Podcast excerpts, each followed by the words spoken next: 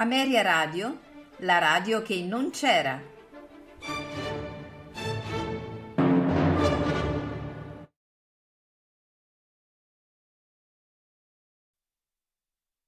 Quando ero paggio del duca di Norfolk, ero sottile, sottile, sottile, ero un miraggio vago, leggero, gentile, gentile, gentile, quella... Ameria Radio presenta Tutto nel mondo è burla, stasera all'opera, con Massimiliano Samsa, Valerio Lopane e Paolo Pellegrini.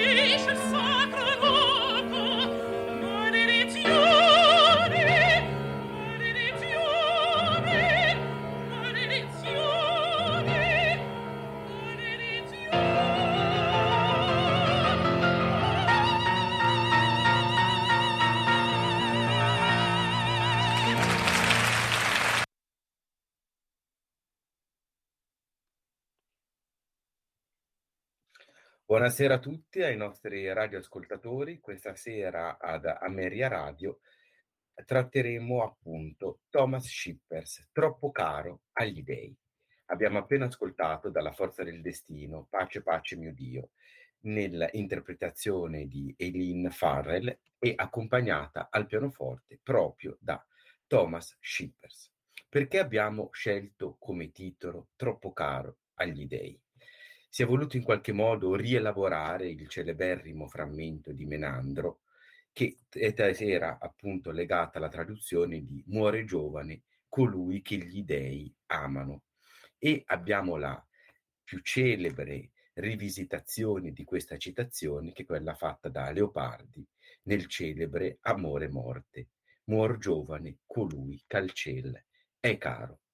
Veramente l'esistenza di Thomas Shippers è legato a un cammino appunto di predestinazione e per certi versi di emotività molto forte che ha trasmesso attraverso ogni suo approccio musicale, lasciando, ed è questo secondo me il carattere più evidente, un'impronta indelebile legata a una vitalità interpretativa che veramente non conosce schema e quindi è, si muove libero da qualunque tipo di convenzione. Questa sera, appunto, accanto a me ci sarà la professoressa Luisella Franchini e Maurizio Modugno, che presenteranno appunto nella prima parte di questa trasmissione il valore di mh, mm, shippers proprio legato al, al repertorio melo- del melodramma. La bocca mi baciò, tutto tremante. Thomas Shippers e il melodramma. Benvenuta Luisella e benvenuto Maurizio. Grazie e benvenuti a voi. Buonasera a tutti. Buonissimo, buonasera Luisella. Allora, vuoi innanzitutto dare due pennellate biografiche per contestualizzare appunto questa figura, così almeno il nostro pubblico può comprenderne l'origine e anche la pa- particolare caratteristica carriera musicale. Ma eh, Thomas Shippers innanzitutto è stato precocissimo in tutto. Era mm, figlio di immigrati olandesi, abitava in una piccola cittadina del Michigan e mh, mm, ha iniziato a suonare il pianoforte all'età di quattro anni. Suonava il pianoforte lui a quattro anni e prendeva lezioni anche il fratello maggiore a otto e fra i due ha sempre detto il fratello, purtroppo il più bravo era decisamente lui. Eh, è molto precoce anche negli studi e mh, debutta eh, come eh, in orchestra, come direttore d'orchestra, a 21 anni con la New York City Opera e poi alle, all'età di 23 anni è già al Metropolitan. E, mh, c'è un episodio nella prima parte della vita di Shippers che eh, mi ha mm, sempre molto colpita. Lui eh, preparava eh, dei giovani mm, cantanti per le audizioni e mm, un giovane basso doveva ehm, eh, fare una prova per il console di Menotti al Metropolitan e mh, chiede a mh, eh, Shippers di accompagnarlo, Shippers subito dice no, poi ehm, deve andare per un'emergenza e praticamente ehm, accompagna eh, dietro le quinte, nessuno lo vede, questo giovane basso l'audizione e riceve poi una telefonata di Menotti stesso che eh, gli chiede di impegnarsi con lui per eh, questa nuova opera, il console che portava avanti. Ehm, all'età di 23 anni viene mm, chiamato dall'allora eh, sovrintendente, mm, sovrintendente Rudolf Ping del Metropolitan per una edizione del Don Pasquale e da allora poi comincia quella che è una, una carriera veramente precocissima.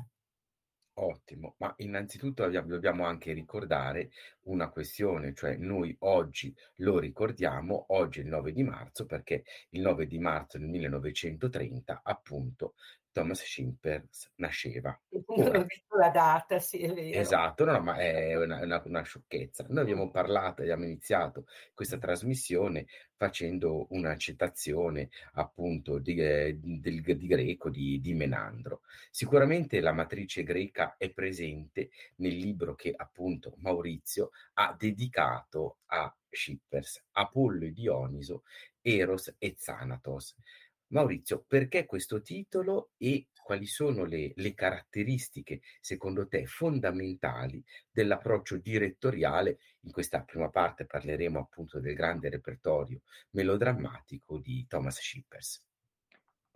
Beh, perché mh, mm, eh, in lui eh, sono convissute in una maniera mh, mm, non necessariamente separata nel tempo e condizionata dalla, dalla coscienza di una malattia che avanzava, eh, sono convissute una vitalità incredibile da una parte che si trasmetteva nel suo modo di dirigere e dall'altra una sempre più eh, volontà, se non voluttà, di assoparare eh, il gusto della fine, il gusto del crepuscolo, il gusto del, della decadenza. E questo è sempre stato un po' la sua caratteristica, eh, che poi si è andata maturando anche con alcune eh, grandi presenze accanto a lui. Io, lui è stato uno dei direttori con cui Visconti ha più lavorato, lui e Carlo Maria Giulini e questo eh, certamente ha fatto sì che eh, a un giovanissimo, perché eh, Tommy, così lo chiamavano tutti, eh, comincia a lavorare nella musica molto molto giovane. Ricordiamo che lui nel 48 arriva secondo a un concerto dove Eugene Normandie fa finta di non capire che lui è troppo giovane per partecipare al concorso. Dice sì, sì, la sua età va bene, sì, non passiamo oltre, però lo apprezza enormemente. E eh, al tempo stesso lui pensava all'inizio mh, di, perché era un bravissimo pianista, l'abbiamo sentito, eh, di fare l'accompagnatore di cantanti. Infatti tutto il 49 lui lo passa in una tournée nella, nell'America Latina con Eileen Farrell. Fanno concerti nei posti più incredibili, i racconti della Farrell sono divertentissimi in questo caso. E, e si stabilisce un'amicizia che durerà fino alla morte di lui, perché lei, pur essendo più grande, gli sopravvive. E Eileen Farrell è stato il maggior soprano drammatico americano e aveva una voce di una potenza impressionante e, e ciò che abbiamo ascoltato di loro era eh, una parte del concerto che fecero a Spoleto nel giugno del 59, eh, l'anno del Duca d'Alba, eh, con la regia di Visconti, diretto da Schippers, e anche della messa da Requiem di Verdi nel concerto in piazza con la Farrell proprio, di cui esiste la registrazione, oltre che del Duca d'Alba.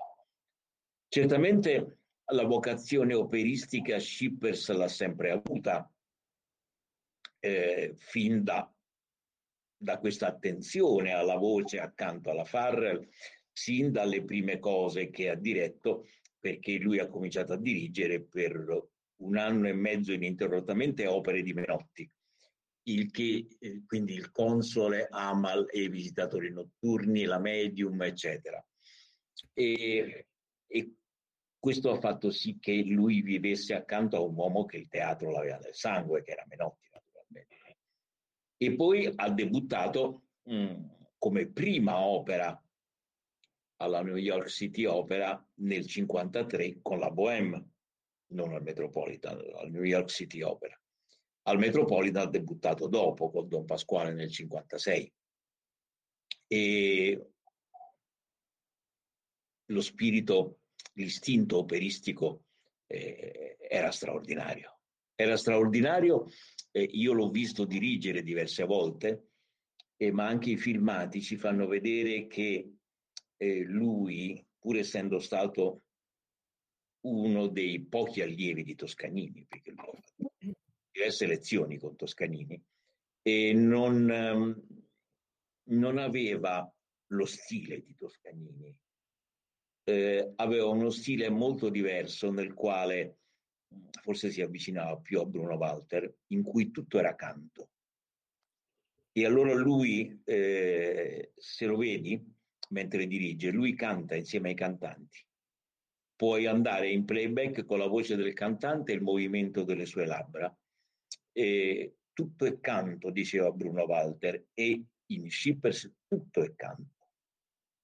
Ma io non vorrei che, e poi magari passiamo ad altro, eh, si pensasse che lui sia stato come per molti anni e anni si è detto in Italia solo un direttore d'opera che ogni tanto faceva concerti sinfonici. In realtà la sua carriera è stata più di concerti sinfonici, se si vede la cronologia del mio libro, che di opere. Certo. E, e questo eh, dice la varietà intellettuale e la mh, utilità di una personalità musicale che aveva una musicalità naturale, ma anche studiatissima, eccezionale.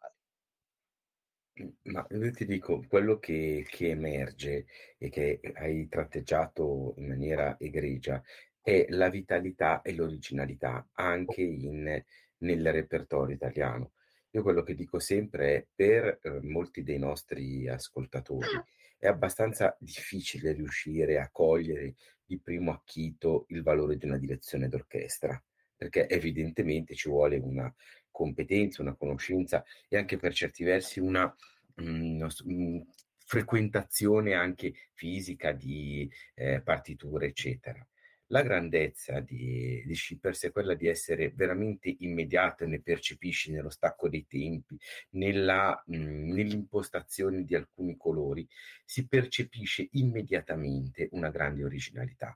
E questo è secondo me uno dei messaggi più alti, cioè la vitalità di cui parlavi si manifesta in maniera evidentissima e soprattutto in una maniera anche trasversale, cioè in quello che tu dicevi, poi vedremo anche nel repertorio non strettamente lirico, ma in tutto il repertorio melodrammatico noi abbiamo il convivere di Rossini, penso alla grandissima edizione della Siro di Corinto Scaligero, dall'altra parte al grande repertorio verdiano, pensiamo per esempio all'Ernani, numerosi Ernani, quelli studio, quello live, ci sono grandissime prove per arrivare poi appunto alla lunghissima militanza con Menotti, ma anche al repertorio appunto straussiano.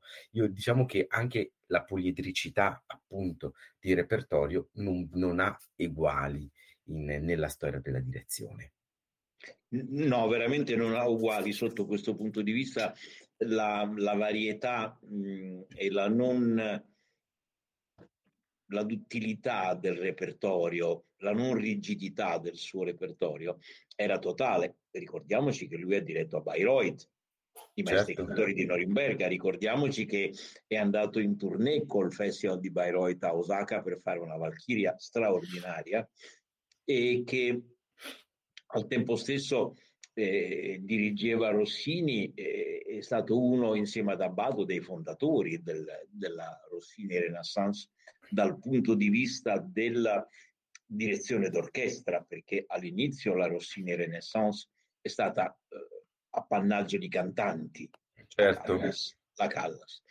Ma poi eh, con eh, l'assedio di Corinto della Scala, i vari barbieri che Schippers diresse, il Conte Ori, eh, gli italiani in Algeri e, e, tanto altro che lui ha diretto di Rossini, lo Stabat Mater, sempre, certo. eh, si è affermato come uno dei maggiori direttori rossiniani, ma poi vogliamo dire Cipres e Verdi è un tutt'uno. Assolutamente. Non si può scindere, come non si può negare eh, assolutamente un istinto incredibile nel penetrare uno dei repertori che lui amava molto, che era quello straussiano. Eh, Richard Strauss è stato uno degli autori non italiani più frequentemente diretti e con partiture eh, estremamente impegnative. Parliamo eh, sia a Londra che al Metropolitan di un elect- dell'Electra. Certo. L'Electra al Metropolitan aveva la Nilsson, la Risanek e la Resnick. Certo. Eh, di un Rosencavalier sia a Spoleto sia al Metropolitan e al Metropolitan c'erano la Schwarzkopf, la Urinat e eh, la, scusa, la della casa e Edelman. E, quindi, e poi abbiamo la Salomè di Spoleto, che è uno dei capolavori. Eh, Aldo Nicastro eh, ha detto che non ha, è una delle Salomè più straordinarie con tutte le incisioni discografiche che esistono. Eh, delle più straordinarie edizioni di Salomè che esistano oggi conservate sul disco. Assolutamente. E proprio sic- siccome sarà il nostro prossimo ascolto, eh, vuoi dire qualcosa nello specifico di questa Salome ulter- ulteriormente? Beh, questa Salome nacque nel 61, ovvero sia era la terza regia che eh, Visconti faceva a Spoleto. Mm, la prima fu il Macbeth nel 58, nel 59 eh, il Duca d'Alba, nel 60 se non ricordo male Visconti non venne e, e si fece la Bohème con la regia di Menotti, poi nel 61 Visconti tornò per la Salome alla quale eh, prestò un lavoro di una minuzia eh, inimmaginabile e il problema era trovare la cantante. E, e, e Skippers la trovò tra gli allievi della Scala, ovvero sia questa cantante afroamericana mm, Margaret Tynes, era allora molto giovane, eh, stava facendo, aveva studiato in America, ma stava facendo un, eh, un corso di perfezionamento alla Scala. Come tanti cantanti, insomma. Sì, sì, sì, sì. Sentirla e portarsela a Spoleto è stato tutto. Visconti ha affermato che dopo la Callas, Margaret Tynes è stata la più grande cantante e attrice con cui lui abbia lavorato. Poi la sua carriera mh, ha avuto un po' della cantante, intendo, delle svolte, così lei si dedicava in pari misura al jazz anche e poi mh, ha limitato la sua carriera in America, poi si è sposata e si è stabilita a Milano, salvo ritornare negli ultimi anni di vita in una casa di riposo in America, Stati del Sud. Ma qui straordinaria. Mm, le fotografie, soprattutto a colori, dicono eh, che eh, le scene erano ispirate a Gustave Moreau e che eh, lei all'epoca non si poteva mettere molto in mostra, aveva una guaina finto nudo che era tutta ricoperta d'oro. Quindi lei sembrava, certo. sembrava nuda ma eh, totalmente dipinta d'oro. E i costumi erano straordinari e poi anche il resto del cast c'era un tenore afroamericano, George Shirley, e poi la grande eh, mezzosoprano contralto americana ma di origine armena, Lili Chukasian, che faceva Erodiade. Quindi è un'edizione di Salomè anche con un buon suono assolutamente straordinaria, assolutamente straordinaria, una delle massime riuscite del Festival di Spoleto. Ottimo. Io ti ringrazio per questa presentazione. Allora diamo il, il buon ascolto proprio con il finale dell'opera Es ist kein Laut zu vernehmen.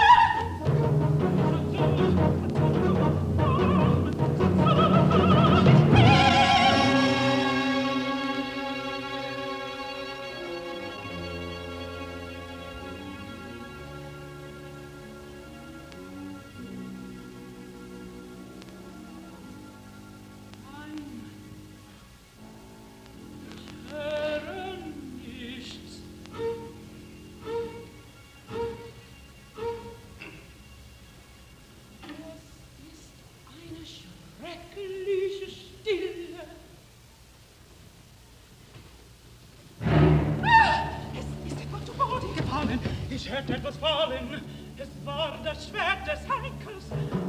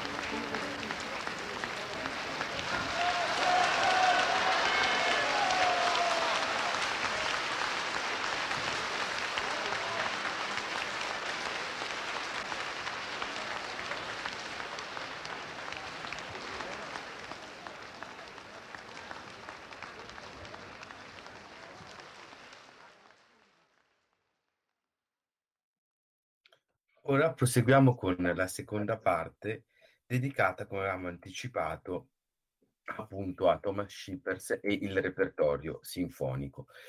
Carissima Luisella, abbiamo scelto come titolo di questa seconda parte A me V. Brahms, perché evidentemente l'ascolto che poi concluderà questa trasmissione è legato a Brahms.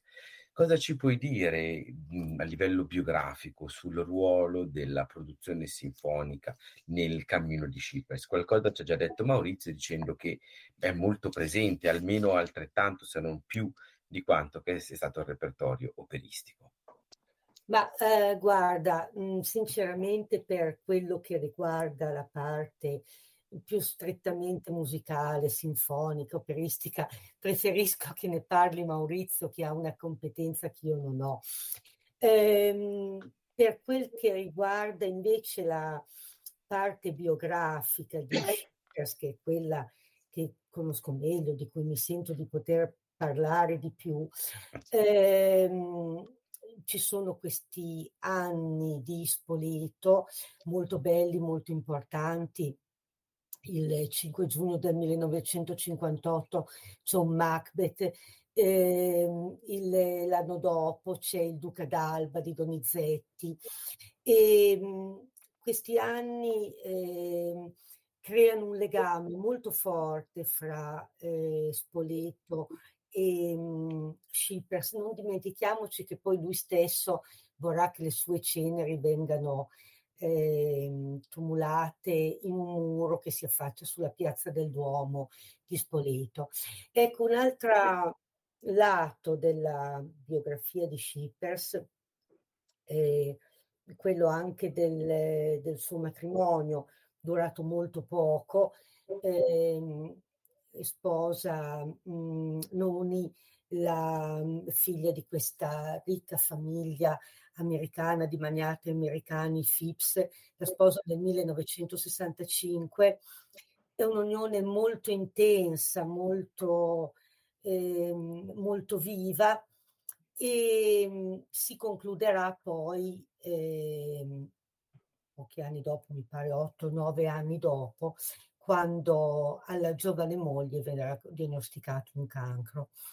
Ecco, un altro mh, mhmm, spunto mh, mhmm, biografico che mh, mhmm, mi, aveva colpita della vita di Schippers, e credo che Maurizio ne sappia molto più di me su questo, è quando pare che lui debba essere nominato come sostituto di Leonard Bernstein alla direzione stabile del Metropolitan. Eh, Bernstein va da praticamente annuncia le sue dimissioni nel 1968. Lui e Schippers erano molto amici e um, un, eh, un amico comune raccontava di quando eh, si trovavano in questi pranzi a casa Schippers, ricorda anche un Natale in cui suonavano insieme su due pianoforti, erano, erano molto uniti, anche le mogli erano molto amiche, in pratica erano gli anni d'oro di Schippers, anche il New York Times aveva ipotizzato che avrebbe potuto essere il sostituto di Bernstein e lui ci contava. Invece le cose vanno diversamente, questa nomina non arriva, gli fanno capire che magari sarebbe arrivata in seguito, cosa che poi non ci sarà materialmente il tempo perché questo arrivi.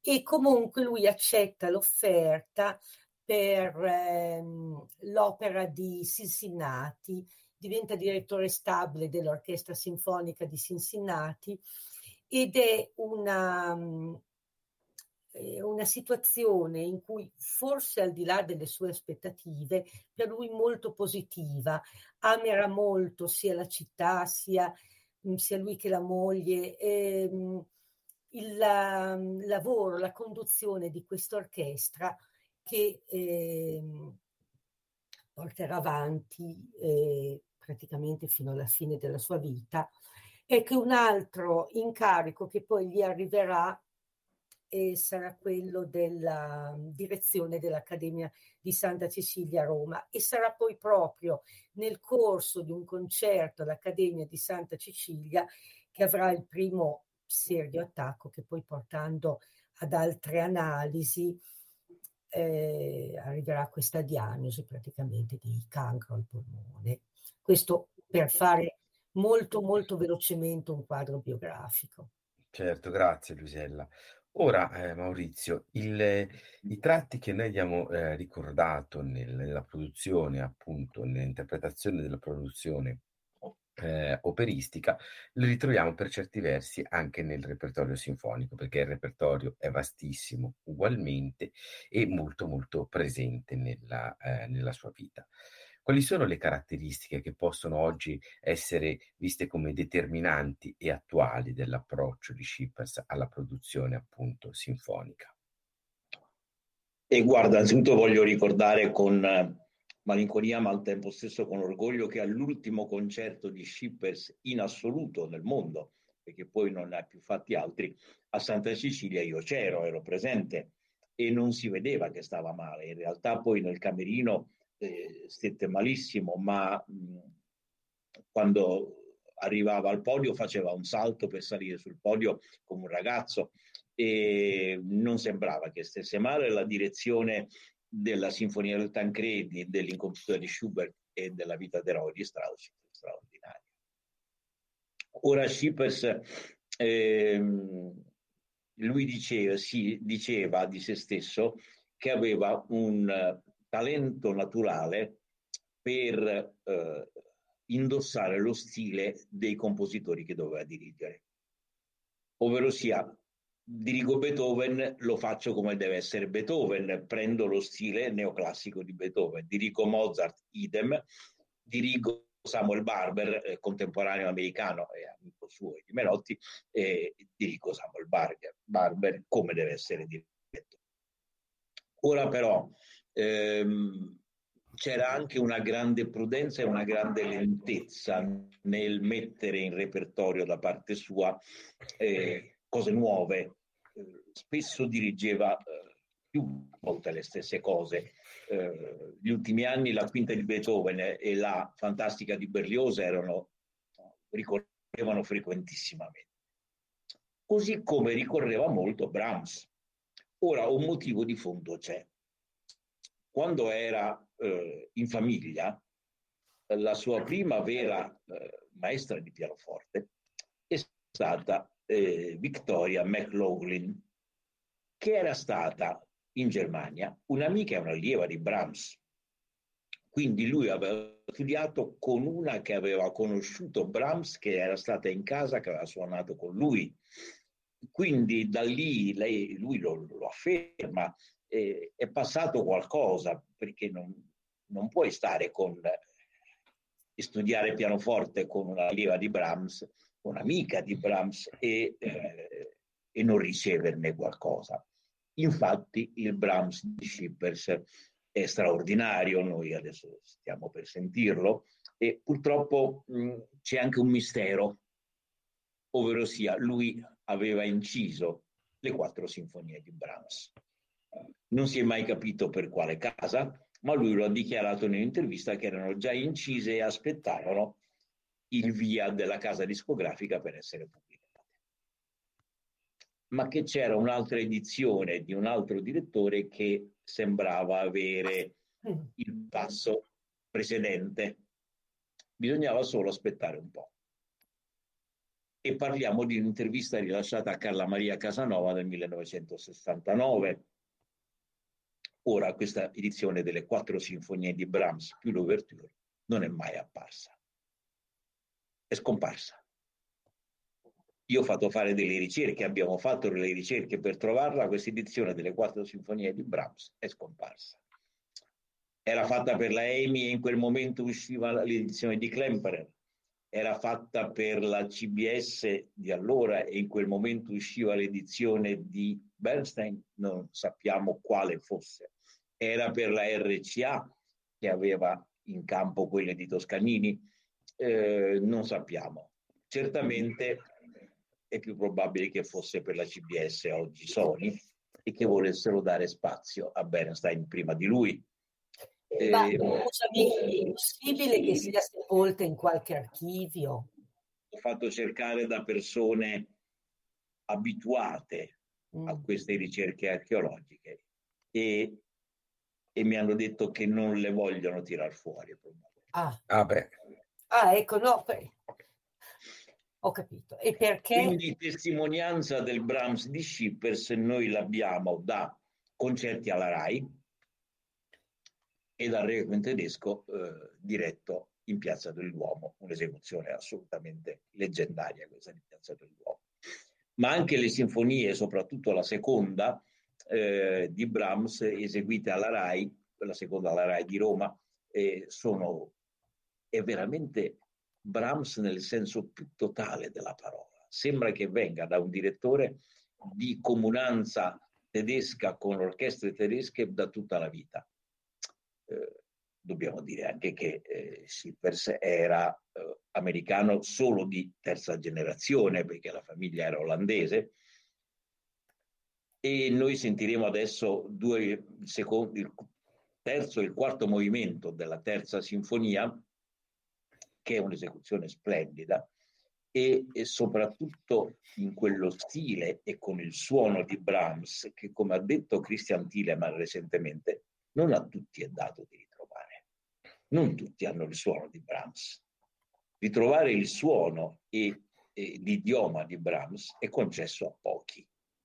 E in questo Thielemann ha perfettamente ragione Beh, sicuramente è, un- è un'edizione di, di livello storico, assolutamente. Ma quello che chiedeva Luisella, che chied- ci chiediamo un pochino tutti, e con questa tua ipotesi eh, diamo il buon ascolto appunto da, da questa pa- questi due movimenti, il terzo e il quarto movimento della terza sinfonia. Ma secondo te per quale motivo c'è interesse a tenerle nascoste? Se ti sei Ah, fatto no. un'idea, eh, semplicemente, però sai, il giallo comunque attrae sempre noi e il nostro pubblico, quindi eh, evidentemente sono ipotesi, però Ma sai, mh, Schippers non ha avuto in certi momenti la vita facile. Eh, lui si muoveva su una direttrice di, eh, ognuno si muove su, come dire, su una corrente, su un- una linea di eh, appoggi.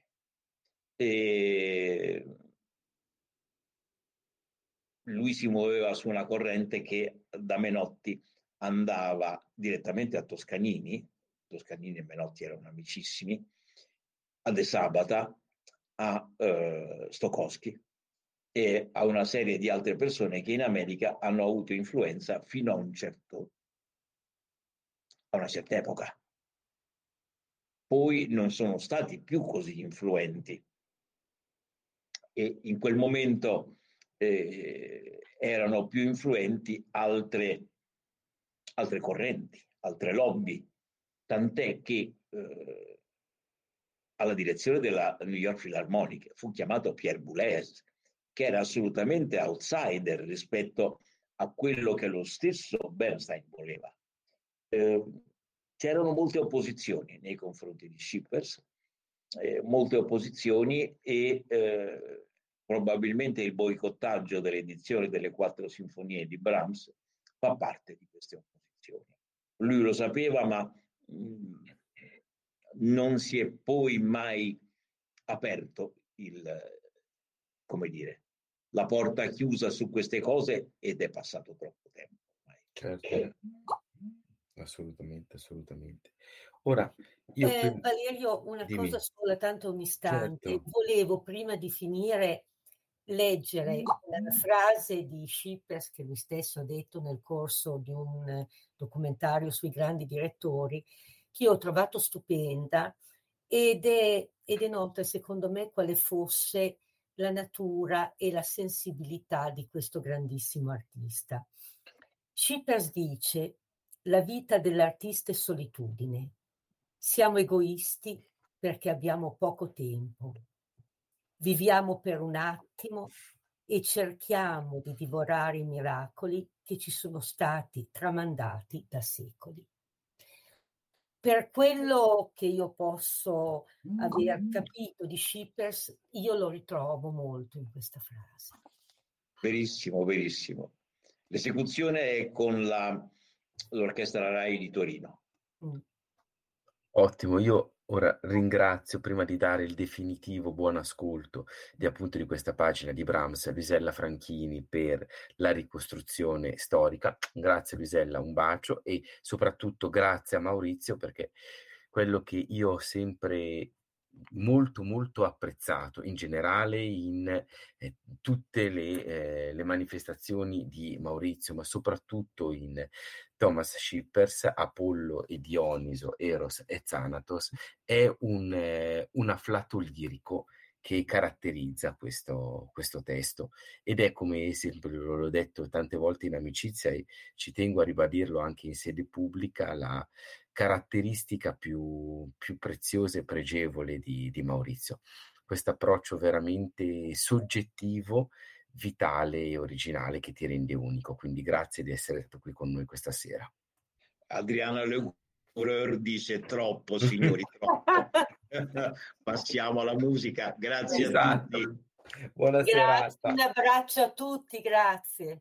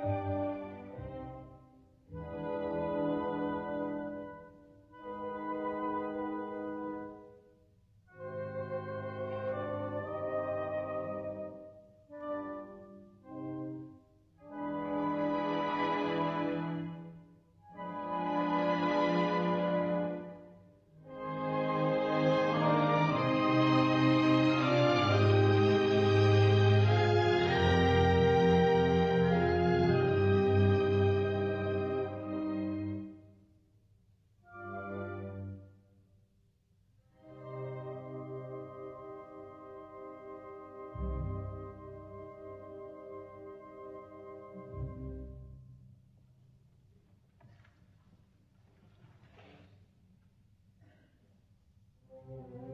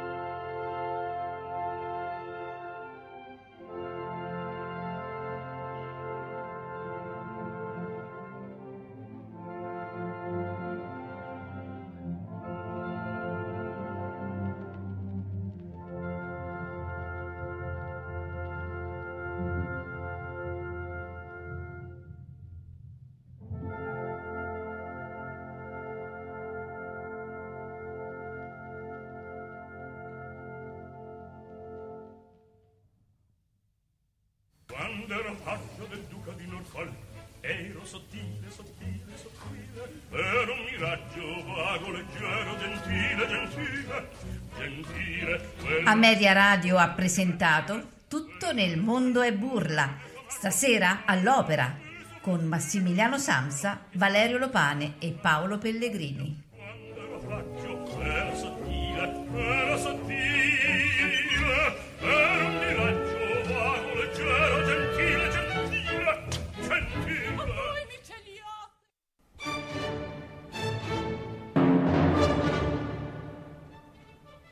Ameria Radio, la radio che non c'era.